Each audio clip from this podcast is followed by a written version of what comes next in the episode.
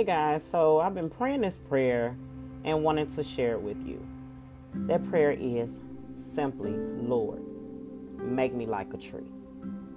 So after reading Jeremiah 17:7-8, but blessed is the one who trusts in the Lord, whose confidence is in him. They will be like a tree planted by the water that sends out its roots by the stream.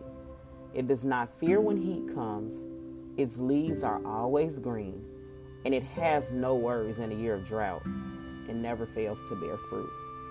What this scripture tells me is that if I keep my confidence and trust in the Lord, the living water, He will provide for me. I will not have any fear when trouble arises. I will not experience drought.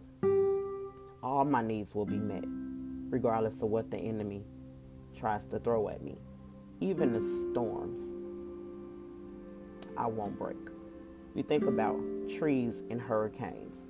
You'll see them blowing, wavering, bending, but they seem to just snap right back into place.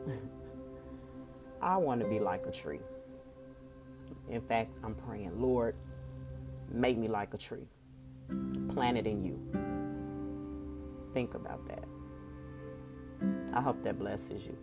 This is Coach Lurleen, and never ever forget, gather your crown.